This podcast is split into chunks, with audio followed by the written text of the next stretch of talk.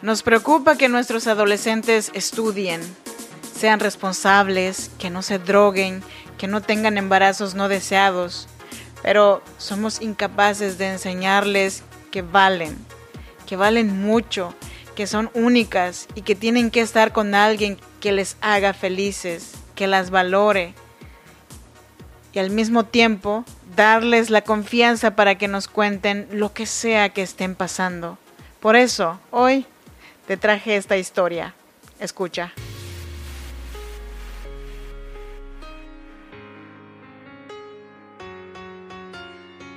En cada situación difícil hay una mujer que decidió ser fuerte y salir adelante. Si eres madre soltera, soñadora y sientes el peso del mundo sobre tus hombros, este podcast es para ti. A continuación, Freda Hunda una mujer como tú que a través de sus historias te ayudará a que encuentres la mejor versión de ti, porque este no es el día para que te des por vencida, al menos hoy no. Así que te damos la bienvenida. Tranquila mujer, respira.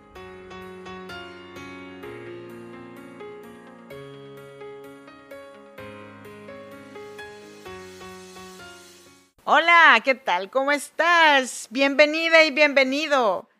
Tranquila mujer, respira. Un programa de podcast que nació para acompañarte, para animarte para que hoy no sea el día que te rindas. Al menos hoy todavía no. Si no me conoces, yo soy Freda Hunda. Soy nacida en Oaxaca, México, en la región de Chinantecos. Yahmi nos llaman, que significa gente chinanteca. Pero yo vivo y grabo este podcast desde Sacramento, California. Te traje el episodio número 93, la historia de un amor tóxico. Antes de comenzar con esta historia, déjame te invito a que te suscribas a cualquiera de estas plataformas de podcast en donde puedes escuchar Tranquila Mujer respira. En eBooks, Google Podcast, Apple Podcast y Spotify. Dicho lo anterior, vámonos con la historia.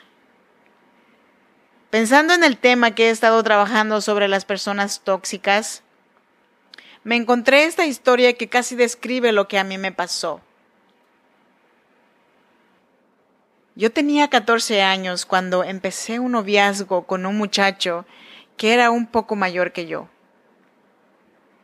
Mi primer amor. En fin. Estudiábamos juntos la escuela nocturna y ahí lo conocí.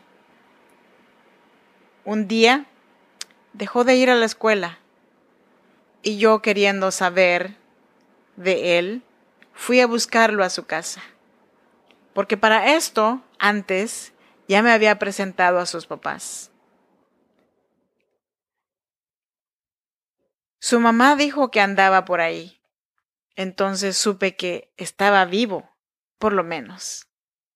Sabiendo eso, empecé a tomar camino de regreso y caminando miré en el pasillo de la casa vecina a dos personas que estaban comiéndose a besos. Ya estaba obscureciendo y era el único camino para salir de esa calle. Me acerqué más.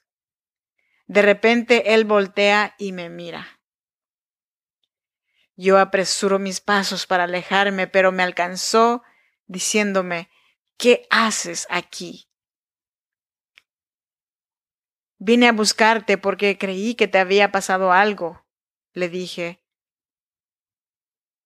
y después de eso, sentí una cachetada tan fuerte que le devolví el golpe. Él me daba un golpe, yo le regresaba. Entonces él me dijo, tú no me vas a dejar. Yo contesté que no, no voy a terminar contigo y se fue contento con lo que le dije. Pasaron otras semanas y él se dio cuenta que en la escuela había otro chico que me pretendía. Un día que este chico se atrevió a saludarme delante de él, se me armó. En cuanto nos quedamos solos, empezó a reclamarme y de nuevo empezaron los golpes, pero ahora con patadas y trancazos. Pues no paraba y como pude me escapé. Estaba yo tan enojada con él que quería desquitarme, pero en lugar de eso me fui a la casa de sus papás de él. Les dije que su hijo me había golpeado y que si no hacían algo, yo iba a ir con la policía. No sé cómo nunca me di cuenta que mi cara estaba sangrando. La mamá me dice, no vayas, escóndete aquí en mi ropero, hasta que él llegue y yo lo confronto. Esperé y llegó. La mamá le empezó a hacer preguntas acerca de mí y él negó de que me hubiera golpeado. Hasta se le puso a la mamá al tú por tú. Entonces, la señora me pide que salga del ropero y en mi cara lo negó varias veces. Al final lo aceptó y dijo, sí le pegué, porque andaba coqueteando con otro en la escuela. Yo solamente vi cómo la mamá le empezó a golpear con el cinturón. Y como yo ya estaba satisfecha del desquite, pues me fui. Nunca más volvió a molestarme. Y hay más de mi historia con este amor tóxico, pero omití otros detalles. Ahora, Aquí te traigo la historia que en muchas ocasiones no terminan muy bien. Cuando tenía 18 años, comencé una relación con un muchacho dos años mayor que yo. Esa relación duró aproximadamente dos años con seis meses.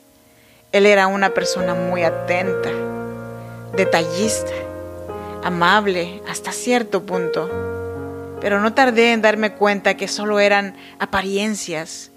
Los primeros meses fueron buenos para ambos, con algunas bromas pesadas, pero no las consideraba importantes.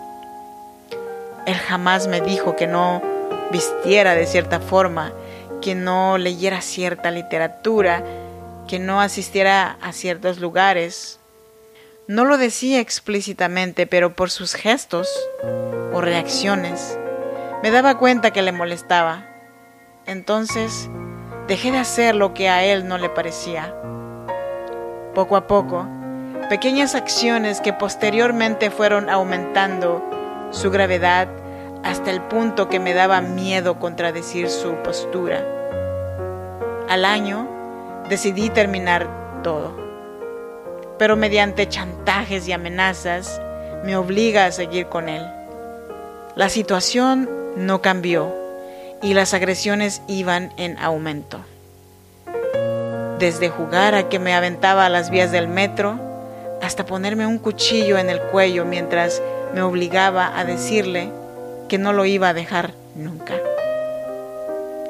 Después de dos años de relación, vino la primera violación sexual.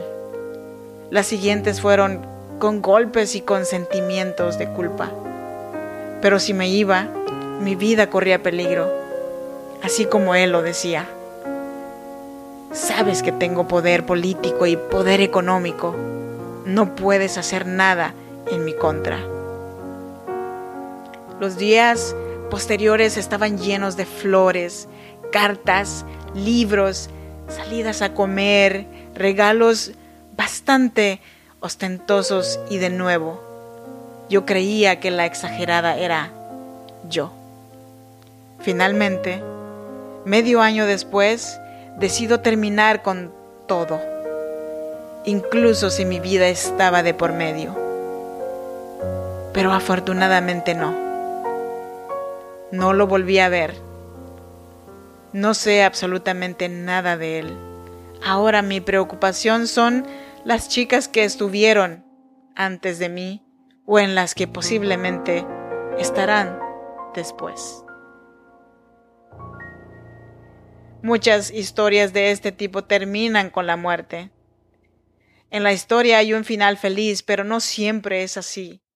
Las relaciones de pareja tóxicas son más habituales de lo que pensamos y hay chicas o mujeres heridas en su interior que repiten una y otra vez los mismos patrones de comportamiento. No estás sola. Busca ayuda. Hasta aquí me despido. Si viviste una relación de pareja violenta, cuéntame cómo saliste de ella. Gracias por hacer realidad este podcast. Nos escuchamos en el siguiente episodio de Tranquila Mujer Respira. Mientras tanto, cuídate mucho. Hasta la próxima. Bye bye.